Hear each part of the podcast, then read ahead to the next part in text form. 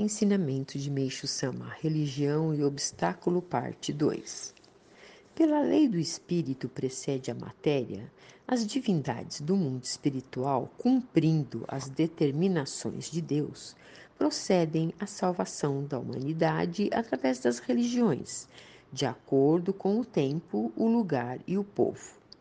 O cristianismo, o budismo e o islamismo são os exemplos mais importantes. Naturalmente, toda religião ensina o bem e tem como objetivo transformar o mundo em paraíso.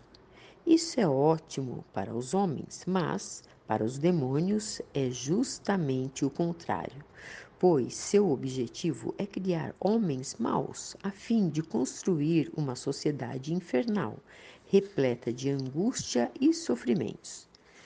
Para atingir esse propósito, eles lutam incessantemente com as divindades.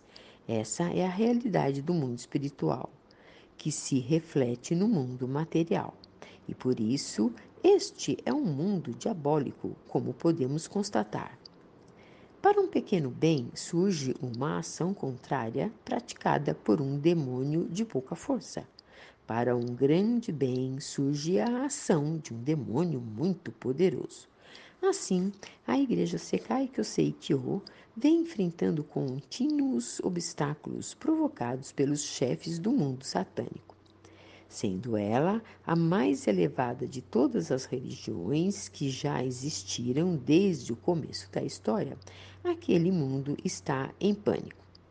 Para mim, o fato não requer maiores explicações, mas os nossos fiéis de todos os lugares podem comprová-lo, em parte através de encostos espirituais ou fenômenos semelhantes. Atualmente, os demônios que atuam com mais força são o chefe dos dragões vermelhos e o chefe dos dragões pretos. Utilizando-se de seus sequazes, eles estão criando obstáculos em conjunto. Essa luta é travada de uma forma que vai além da imaginação. Tirado do livro O Alicerce do Paraíso, volume único.